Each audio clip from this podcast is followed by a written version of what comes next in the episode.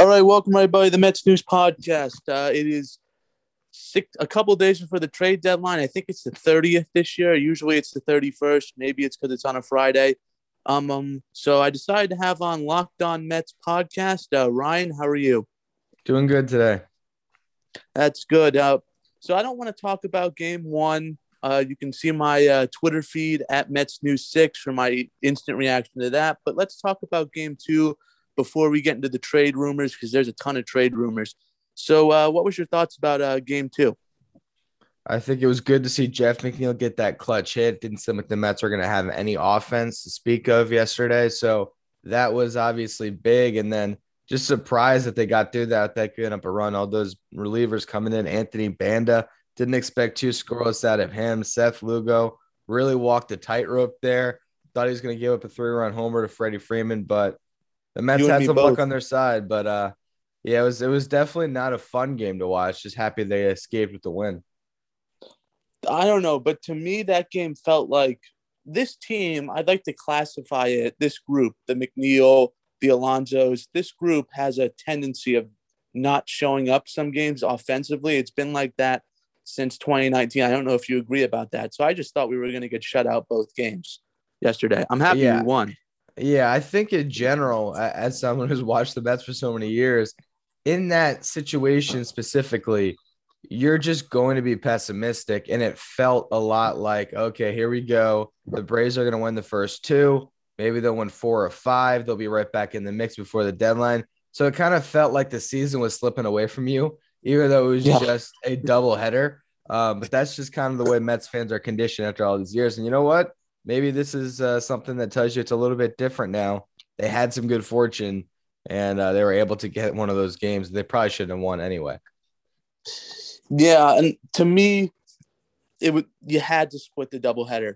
I just I couldn't take the Braves sweeping us, especially in the way we did. If we would have gotten shut out both games, eh, we would have been in trouble. We we would have been yeah, in trouble well, because you, another ball game tonight. Exactly, exactly. So you you'd have had to try to win three more games, um, you know, to, to salvage a series victory there. And yeah, bullpen game. I mean, Taijuan Walker has not looked great. You got him starting the final game of this series. It would have seemed a little far fetched that they would have won all three of those games. So now you just got to win two of them. Yeah, and to me, winning three or two would be nice, but I'm okay with uh, winning only two in this series as long as we keep Atlanta from not winning four. I'm okay with it. Four yeah. is where I get nervous. Yeah, because if they win four, then they might actually buy.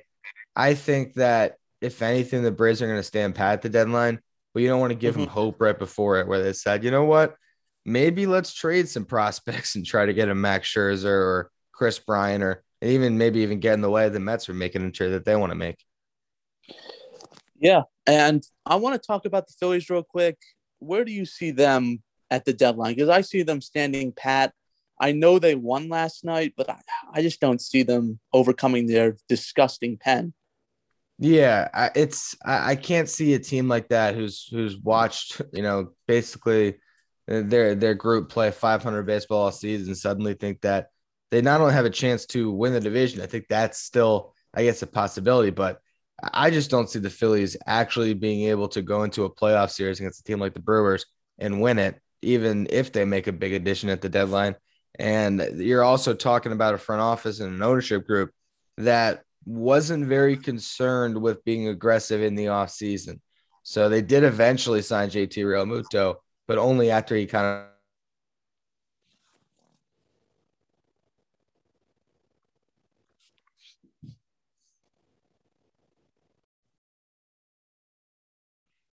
But yeah, I, I, think they're in a in a place where if they win the division, they'd be happy. But I don't think that they actually view themselves as real like World Series contenders, where they'd have to make a big move.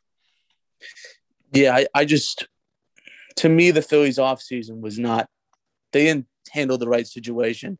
They needed to focus on the pen and they didn't.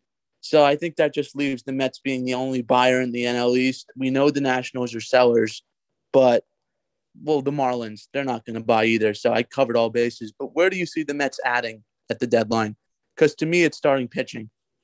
Yeah, it's really interesting because now there's been a lot of reports this morning about Tyler Anderson again, um, which mm-hmm. to me is basically just a little bit of a better version than Rich Hill. I wanted Tyler Anderson really bad, but now that you have Rich Hill, I don't know how much that moves the needle other than getting you that pitching depth. And maybe that's worth it to the Mets. Maybe they aren't comfortable with the idea that Jacob DeGrom is going to take the ball every fifth day throughout the remainder of the season.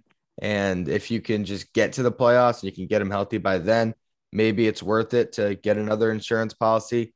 When I look at this team right now, I actually think that they really should be a little bit aggressive, trying to get one of those bats that will really change things. I, I think that adding a frontline starter would be great. I just don't know if the price is going to come down enough for the Mets to get a Jose Berrios or get, you know, a, a Max Scherzer, which I still think is unlikely anyway. Um, and if they do trade the prospects to get one of those guys, one of the things I've been talking about a lot on my show is I, I could see the Mets looking to get everything in one trade if they had to give mm-hmm. up one of their top prospects. So if they had to give up Ronnie Mauricio to get Jose Berrios, maybe you're going to get Taylor Rogers, who's obviously an all star reliever this year, striking out over 13 batters per nine. He'd be a big addition, another lefty reliever. And if it is maybe Josh Donaldson to bring down the cost for the prospects you give up, something like that, where you check all the boxes in one deal, makes a lot of sense. It's just a matter of if the Mets can pull it off. Yeah, I, I don't want want Josh Donaldson. He's just I don't either. Someone but, to me, yeah. I I could see the Mets doing it, but I I don't want Donaldson. To me, and I know it's a pipe dream, and I've said this on my podcast a ton. Get me Scherzer. I yeah. really want Scherzer. I don't trust Syndergaard coming back. Carrasco, I don't know what he's going to be. And even DeGrom at this point, he, he complains about a new injury every other start, it feels like. I don't know if, if you agree with me there. I don't think that it's. I wouldn't necessarily describe it as complaining. I, I mean, I, I, would. I would agree that I'm concerned about. Yeah, I'm just saying that you know I, think that Degrom is being very cautious and he's he's being vigilant and making sure the Mets know if he's feeling something. And when you have a pitcher as valuable as Jacob Degrom, you're going to take any little injury seriously. So I, I I agree with with your premise there that Max Scherzer might move the needle more than any player but I don't know what it's going to cost to get him. The reason why I bring up Josh Donaldson and why it could make sense, and I'll see if I can maybe swing you a little bit because I'm not the biggest fan of that contract, but I could be swayed to understand why it might make sense in a trade that gets you Berrios and Rogers. Josh Donaldson, you'd be leveraging Steve Cohen's money to lower the prospect return you had to give up. And that that's basically what you're talking about. And I do think that Josh Donaldson is a better player than JD Davis. I think that he's still very capable as a hitter. I think he'd come in as a veteran leader. He played with Marcus Stroman in the past and Kevin Pillar and Aaron Loup. So he'd fit right into that clubhouse. He's one of those guys that is a win now player for this year. And then you'd be forced to, to deal with having him the next couple of seasons. And, you know, maybe you can get rid of his contract by eating, by eating half of it at some point. But for mm-hmm. now, it, it, would make a lot of sense if you can get it all done. And let's say you only had to give up Ronnie Mauricio and JD Davis in the deal, and maybe like you know a a fringe prospect on top of that. It's a trade that would make a lot of sense. But also from what we've been hearing recently, the Mets might be out of the market for Berrios and potentially Scherzer because it's going to cost too much. So maybe they just trade for Tyler Anderson now and then try to get if it's Bryant and Kimbrel at the deadline, you're you're still pretty happy with the overall result. Yeah, I I think the best trading partner for the Mets is the Cubs. Going back to Donaldson real quick, it's just that contract, oh, and oh, yeah. it, it's maybe the DH is coming in the National League next year. As much as I don't like it, but it, it would really benefit the Mets. I'm not opposed to trading JD Davis. I really yeah. don't like his defense at third base. I love his bat. I tweeted that yesterday. Love his bat just his defense is really, really shaky at some points. And it's really the plays that are the simplest plays where I think he's overthinking it. Yeah, but I yeah, hundred yeah, hundred percent. I've been campaigning for a Davis trade for the past couple of years. The the defense just won't pass this year everyday third baseman. So yeah, and I think that Dom Smith is going to be our first baseman next year when the DH comes in. I, I think Pete Alonso is the perfect DH if you have Dom Smith on the team if you trade Dom Smith, which the Mets could do to get an outfielder, they, they could do it. Um, then you can keep JD at uh, the DH spot next year. But that's a little far away. Where do you think the Mets end up? Do you think it's what you just said, the Donaldson and the other trade? Do you think they make a deal with the Twins, or can we somehow get Matt Scherzer over to Queens? I the the Scherzer thing to me, as much as it would help this team, I just I feel like the Nationals will say, all right, we'll give you Max Scherzer, but only if you give up Francisco Alvarez or Brett Baty or one of those prospects the Mets really don't want to deal. I mean, I guess Ryan Mauricio kind of fits in that class as well, but I, I'm just looking at that trade as so unlikely because you just never see a team trade not only a player as good as Max Scherzer in the division, because really, why do the Nationals care? They're not going to win a World Series this year, so they should be willing to move him. But it, it's it's more the fact that this is your Hall of Famer, probably that could be the first guy that goes into the Hall of Fame as a national. So, do you want to see him suddenly have this end of his career with the Mets where he wins a World Series or resigns with the team, and then you have to face him for the next three years? Also, Th- that's that's what I don't think will happen. Um, mm-hmm. When it when it comes to what the Mets are going to do, it, it's so tough to know for sure. Um, I, to me, it, it does seem like they're going to get a bat, and I I feel pretty confident they'll get a high leverage reliever, and I feel pretty confident that they'll acquire somebody who can start. And I think it just depends on the cost, whether it's another Rich Hill type with Tyler Anderson, maybe it's Jon Gray, who might offer a little bit more upside, and also a guy that I think has some stuff that would play out of the bullpen better than a Tyler Anderson. So that makes a lot of sense to me. Um, I, I think the Mets are going to be really aggressive, but Zack Scott's not going to make a bad trade. He's not going to mortgage your future for this season. Um, so I, I, I also find it hard to believe that Francisco Alvarez will move, that Brett Baty will move, that Matt Allen or JT Ginn will move. The one prospect that to me makes sense to move would be Ronnie Mauricio as far as the top guys, only because mm-hmm. you have Lindor, and uh, you know there's no clear path for him to impact the Mets, especially because if he moves to third base, you have Brett Baty and Mark Vientos as well. So that that's the one guy that could be moved in a big deal, but I think they'll try to avoid even moving him that was the guy going back a little bit for the Lindor trade. I was surprised that wasn't in the deal. I was just shocked. Yeah. it was a great trade to keep him, to, honestly. Oh, it, it was.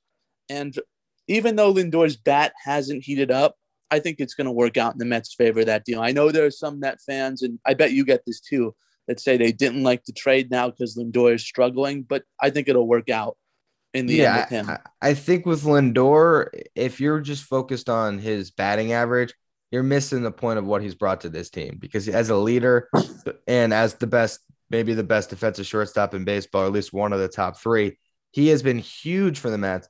And he also is pretty decent the last two months offensively as well. And if you talk about the trade, what they gave up, let's not forget they got Carlos Carrasco, Carlos Carrasco, who's under control past this season as well and Amed Rosario, Andres Gimenez, both having really bad years, at least the last I checked. I think Wolf will probably be very good for the Indians because he went to a pitching factory in Cleveland. So I imagine that that might be the player that hurts in retrospect. But for now, when you look at the, the overall deal, you can't say that's anything but a huge win for the Mets. Yeah, and I want to get your thoughts on Conforto. Um, yeah. A lot of people disagree at me saying we should resign him. I'm I really want to wash my hands with him at the end of the year. I think he's a great defensive right fielder, but I just he reminds me of Lucas Duda. They may not be the same player. What I mean by that is hot streaking. He goes really hot for a couple games and then he just goes ice cold. So what's your thoughts on Conforto? Well, I'll tell you, he's uh he's playing himself out of a lot of money this year. That that's for sure. He had such a even going back the 2020 shortened season, his numbers were ridiculous. But 2019, he was actually a steady contributor. He wasn't as streaky, set career highs across the board. And this year it's fallen apart for him. I think the one thing I'll say is that I have kind of moved into the camp that Brandon Nimmo is more of a priority to me long term to get him locked up than Michael Conforto. I think in this offseason, you're still probably going to extend him a qualifying offer um, because Scott Boras is his agent. There's still a great chance he declines that and you get the draft compensation. And if he accepts it, I think one year and whatever the number set at this year, probably a little over 17 million, I think that Conforto could completely outplay that contract and he'd be worth mm-hmm. it to bring back. So at this point, I would say a qualifying offer is likely the only way Conforto returns, other than him taking a team's friendly discount. And if he was going to do that with Scott Boras being his agent, I just see him maybe signing a, a, a three year deal with an opt out after one that would be similar to a contract like that anyway. And it would probably be with another team where he can really add to his numbers and have, you know, maybe he goes to a really hitters friendly park and tries to really kind of boost his value before testing the market again. So it, it is looking less likely that Conforto is a long term Met, but we'll see. Yeah, and I, I want to get your thoughts. I want to circle back to the Cubs deal real quick because, in my opinion, if we get Bryant, we're also getting Kimbrel. So, what would that lead to Edwin Diaz? Would they have a split role, or would he be the closer? Because if you get Kimbrel, in my opinion, he's the closer, and frankly, he's the better player if you look at the numbers. Yeah, I think you know when you saw Edwin Diaz pitch last night, if you got that guy every time out, there's no question who the closer would be. Uh, yep. You know, when he's when he's throwing 101 and that slider is as nasty as it can be, yeah, he's awesome. But there's been too many times where he hasn't come through. Uh, there's also this idea that Edwin Diaz can't can't perform if he's not in the closer role. To me, I, I feel like these guys will adjust. Um, you know, honestly, I'm I'm one that doesn't care too much about the closer role. I feel like in general, I just want to see the Mets use the best relievers in the biggest spots, and the biggest spots mean when you're facing the top of the lineup. But Craig Kimbrel has been a closer his entire career. So if you get a guy with that stature, Edwin Diaz almost would be a little more open to accepting that demotion, if you want to call it that, because Craig Kimbrel is, I mean, arguably probably one of the best closers of all time if you look at the numbers. So yeah, that would be definitely a move that you'd like to see the Mets make. Now that Andrew Chafin has already been traded from the Cubs, it's pretty much Kimbrel or bust when it comes to the relievers the Cubs could offer the Mets. They'd probably be happy to get rid of that salary as well this year and save a little money. So I, I could definitely see the Kimbrel Bryant trade happening. The question then becomes what are the Mets going to give up for rentals? Mm-hmm. I don't I don't know. I mean, Bryant to me, the more and more we talk about it, and that's on Twitter, the podcast, beat reporters, I just don't really want to give up a lot to get him because he's he's a rental, in my opinion. Unless and he's been you, bad since June, also. Yes, I was also about to say that he, has been yeah. really bad since June. I understand what I'm just going to use him as an example because I just read his thing on Twitter. Andy Martino says, "Well, Kris Bryant, he can play left field, first base, all these different positions." Well, he might not be a good left fielder. I mean, looking at the numbers. So, if you give up JD Davis in that deal, to me, then you're re-signing him no doubt, then make the deal. But if he's just a rental, don't give up a lot to get him. The Mets have, hey, we're taking on his salary for you. So you can be under the luxury tax, which I think the Cubs are pretty close right now as it is. Yeah. Yeah. I think that if you sign Kris Bryant, there's a chance you could re-sign him. Or if you trade for Kris Bryant, there's a chance you could re-sign him. Uh, he would move above my priority list, above Michael Conforto if they were to make mm-hmm. that deal. But yeah, I think what Bryant brings to the Mets, for one, I think he'd probably be pretty rejuvenated by that trade. Um, and I do think that he he's a lot better than a JD Davis or even a Dominic Smith. And if, if you think that look, Dominic Smith has done a great job making himself a passable outfielder. Chris he's Bryant, not an outfielder. Yeah, but exactly. Kris Bryant is far more athletic. And so if you put Kris Bryant in the Mets outfield where they have these advanced analytics now where they're shifting and putting these guys in great position to have career best defensive run save and outs above average seasons, I think that Kris Bryant would probably put up some pretty good defensive metrics in the Mets outfield. He's athletic enough to do it. So I, I, I do think that his versatility would play very well in this team. And I, I just think comparing him to JD Davis, he's just a better player. He just is. So it, it, would be a big upgrade in my opinion. If you if you could get a deal done where Davis goes back the other way, um, yeah, I think that'd be a, wor- a trade you'd make. The other thing to think about when it comes to trading these guys, the Mets said they don't want to strip from their clubhouse. Um, that's why I think Davis might be the only player on on the roster you could see moved. I don't see like Dominic Smith being traded unless that was in the offseason. I don't think the Mets like him at all. Dom, not Dom Smith, JD Davis. I don't think the Mets like him at third. I think he was left over from the Brodie Van Wagenen regime. So I, I don't think the Mets will keep him at all after this year. I think the Mets are looking for a way to get him out of the, the organization. I think the problem with JD Davis is that I think other teams see his his lack of value with the defense too. If you can't play a mm-hmm. position. Uh, you know, and, until the DH becomes something that that is why you know is on is universal. But the other thing about JD Davis too, for some of these teams, is it's you know, do how much do you do you play into what he's done so far? Because 2020 wasn't the best season for him. He was bad in Houston before the Mets got him. It's basically a really good second half in 2019. And this year, the sample size is really small, also. So I feel like if a team's trying to trade for JD Davis, they're just not going to put too much value in acquiring him. So I feel like he's almost the throw in in one of these trades. He's mm-hmm. a piece that for the Cubs, they can at least sell to their fan base. Like, hey, look at this guy. He's got some power. He'll some home runs. He'll he'll make them happy. They'll sing "Go Cubs Go" a couple times because of him but uh, I don't think that he's someone that really changes things for the, for the Cubs either. Yeah, a, a couple more questions here. We're on with the Locked On Mets podcast. Um, so, how much pressure is on acting general manager Zack Scott at this deadline? Because he has not been named general manager. Sandy Alderson's son got a promotion, and someone else, I'm blanking on his name. I apologize. How much pressure do you think is on him at the deadline? You know, I think Zack Scott uh, has pretty good job security considering where the Mets are.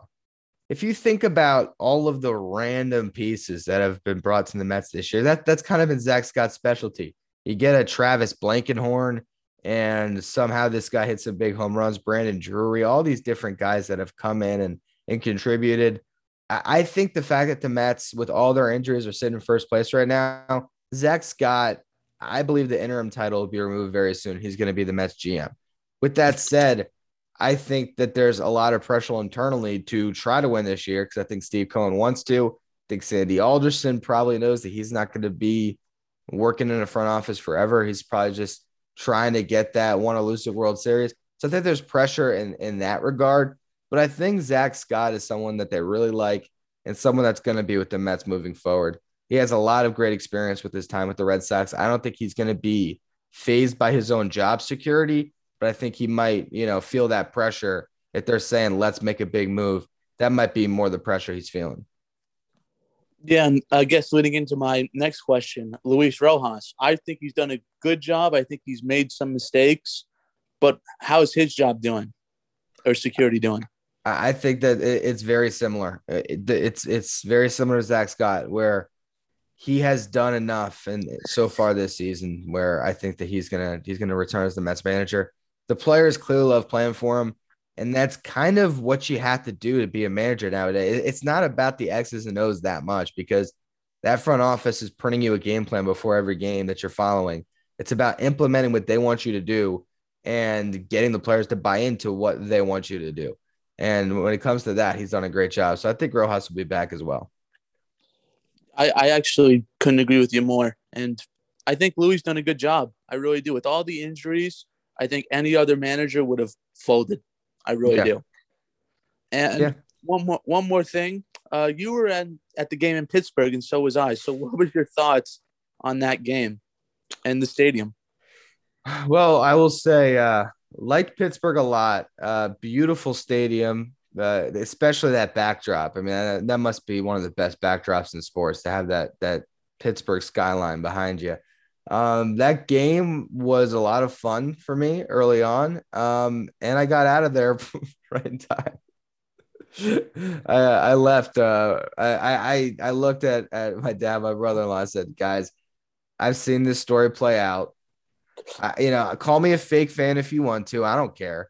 I'm like, Edwin Diaz is either going to get a save where it's going to hurt to watch and you're just going to be relieved that you leave as a winner, or he's going to have a tragic meltdown and you're going to be miserable, bumping shoulders with Pirates fans as you try to exit that stadium and then deals the traffic out of the garages. So Nimmo hit the home run as we were walking out. They looked at me, Are we still doing this? I'm like, yeah, we're leaving. And uh, we got in the car and we were we were on the highway back at our hotel as Edwin Diaz gave up the grand slam. It was one of the best choices I ever made. I was Yeah. asleep. I was asleep within 15 minutes of the home run. So Were Were you at the game Sunday too? Because I was at both games. yes, yes. Sunday I was at the game also. Um, that game was funny because it was early on. That was almost like we, we were actually going to leave again, but you're almost like me and my dad were actually the first game we sat out in the outfield. Um, so I saw the the backdrop, but didn't get to really take it in. Uh, on, on Sunday, I was I was behind home plate uh, out in the club session looking out. So we were literally looking at the skyline for most of the first four or five innings because what was happening below the skyline, you didn't want to watch it the way the Mets were playing. But you know what? That was that was a thrilling game. The fact that they came back, um, it didn't feel real that they would actually complete the comeback until the ball that Conforto hit went over the wall. Though, I never actually. I was like, they- there's there's they're gonna get just there where they're, it's gonna be close, and they're not gonna be able to pull it off. So the fact that they hit that home run, took the lead, yeah, that was that was a really exciting game to watch. One of the better games I've probably ever seen in person. Like I won't forget that game. How could you forget that game? Yeah, an ejection and everything. So Saturday night, I looked at my dad and I said, if Seth Lugo gives up a home run here, a three run shot, they're not they're not going to win. And when he gave up that three run shot, he's like, "Do you want to go?" And I said, "No, uh, we'll, we'll stay." and then when I saw that grand slam, and I was literally, I was was perfectly placed. I saw Michael Conforto's reaction because I was on uh, the field level because the tickets are so cheap at PNC Park. So I saw his face and I was just like, oh no, that's not good. And then when I saw Kevin Paul flip over the wall, I was like, oh, well, I knew that was going to happen, so I shouldn't be surprised. In Sunday's game, my dad's like, do you just want to go back to the hotel? And I was like, no, we should say. And when Travis Blankenhorn hit that home run, I was like, oh, I think we're going to pull this off. And then when uh, Dom Smith got the base hit in the ninth, I was like, they're going to win. They're going to find a way, Yeah, which yeah. it was a lot of fun. Yeah, the, the Blankenhorn home run definitely it, it changed the complexion of the game. The fact that it was six to four at that point, if I'm not mistaken, it was like, all right, okay, this is this is a ball game now. Uh, yeah, it was it was it was a it was a lot of fun those those couple of games, and then I was actually at the game in Cincinnati the following day to talk about three games to be at because that that game in Cincy was ridiculous. I mean, that I one had no fun at that game. Oh, I, we lie. didn't. We had no fun. It was miserable. I it's it, it might be the worst game I've ever been to because it, was just an exercise in futility. Both of those teams. It was horrible. And the amount of pitchers that were coming out, no lead was safe. It, it wasn't until Pillar hit the three run homer and the Mets were up by four. I think at that point they were like, okay, maybe they can close it out. I don't even remember who the last pitcher was. Was it was it Banda? It was May, I think. Oh, that's right, May. But see, May, we didn't think May was available. So so May Yeah. came out and it was like, does this guy have anything in the tank?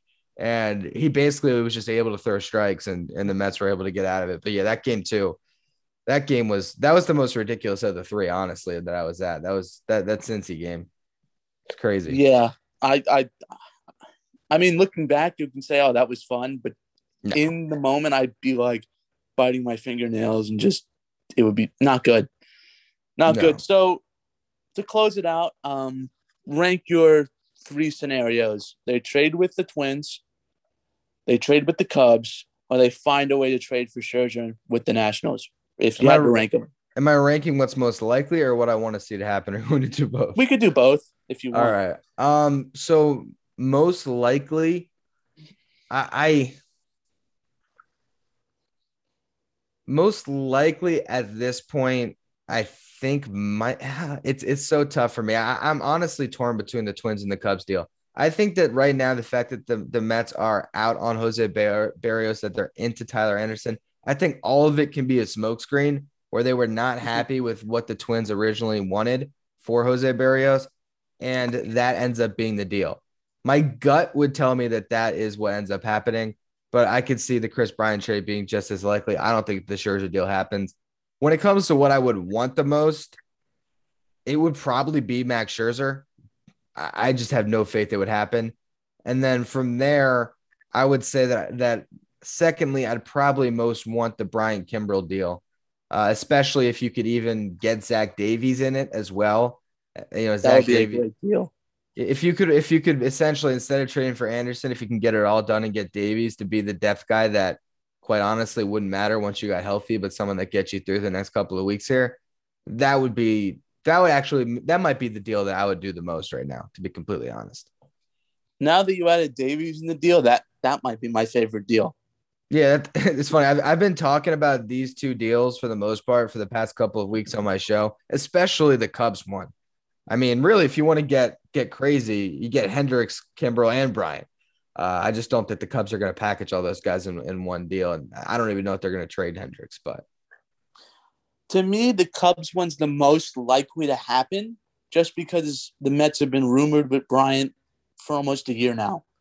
Yeah. I feel like ever since September of 2020, when the Mets have been out of it, I feel like, oh, the Mets could get Bryant. The Cubs want to sell. They want to start their rebuild. So to me, that's the most likely one to happen out of all three. The one I want, I think I think you even know this now, is Scherzer. Yeah. I just think he's a bulldog, and I, I love his mentality. 100%. But I don't think it's going to happen. So, where could my audience find you? I know you have a great podcast. I listened to it Sunday. I listened to them, listen to pretty much. It's you and the You Gotta Believe by Barstool is the one I listen to the most. So, where can we find you? Guys, you can find my podcast uh, wherever you listen to podcasts. Uh, you can find us on Twitter at Locked On Mets, and you can follow me on Twitter at Finkelstein Ryan. And shows drop Monday through Friday, so I, I, I get them in the, the night before. So if you wake up in the morning, you're driving to work, there's always a new episode for you. That that's commitment because I'm only twice a week, and this week I'm I'm almost doing it every. I'm doing four days a week this week because it's the deadline. That's real commitment doing five days a week. Yeah, man, it's it's been uh it's been it's it definitely at times can can get a little much when you're on a road trip and you're going to all those games. It was definitely tough, but it, it's the commitment I make to my listeners, and I'm over 600 episodes now in like two and a half three years, so they certainly fly by. How many road games do you go to a year? Uh, honestly, you know, at some point, probably a little more than I do now. I, I still got the the day job tying me down a little bit, um, but every every summer, me and my dad like to make some type of a trip and and see a ballpark we haven't seen before. So we try to follow them at somewhere. Actually, last year was going to be down Cali. It was going to be a big Cali trip, and then mm-hmm. COVID screwed that one up for us. But yeah, usually once a summer. And then I actually live in South Florida, so anytime the Mets are in Miami, uh, I check out those games as well. I I don't like Marlins Park. Yeah, I, I went there. I just I don't like it That the traffic was terrible, the stadium was terrible, and the Mets blew a four run lead. So I I yeah, told the, myself I went there, never going back. See, I've been a lot. The food sucks. Um, yeah. And the only redeeming quality is they used to have the Clevelander bar in, in left field, and that was a cool spot. Um, and they got rid of that. Thank you, Derek Jeter. But uh, the Clevelander bar made Marlins Park a great place to be, and they ruined it. So they also got I got to see the statue before we uh, removed it, and I liked it. I don't well, know. Actually, maybe I was in this. In you know, it's, it's it's almost better now for fans. It's sitting outside the, the, the park, really awkwardly. It's just kind of just there, but but you can actually take a picture right next to it, and, and it's a lot bigger when you're that close than than you remember it being when you were sitting in the seats. Yeah. Uh, again, another team that's kind of like the Mets before Steve Cohen bought it, but. Yeah all right. Thank you so much for coming on, man. Go follow his Twitter, uh, listen to his podcast, subscribe, and thank you to my listeners. I will be back at some point. When the Mets make a big deal, I will be back. The next episode coming coming out is, of course, Wednesday. Hopefully, there's a big trade to talk about, and hopefully, the Mets are winning. But we'll see. Subscribe and stay safe, folks. Thanks for listening. Have a good one.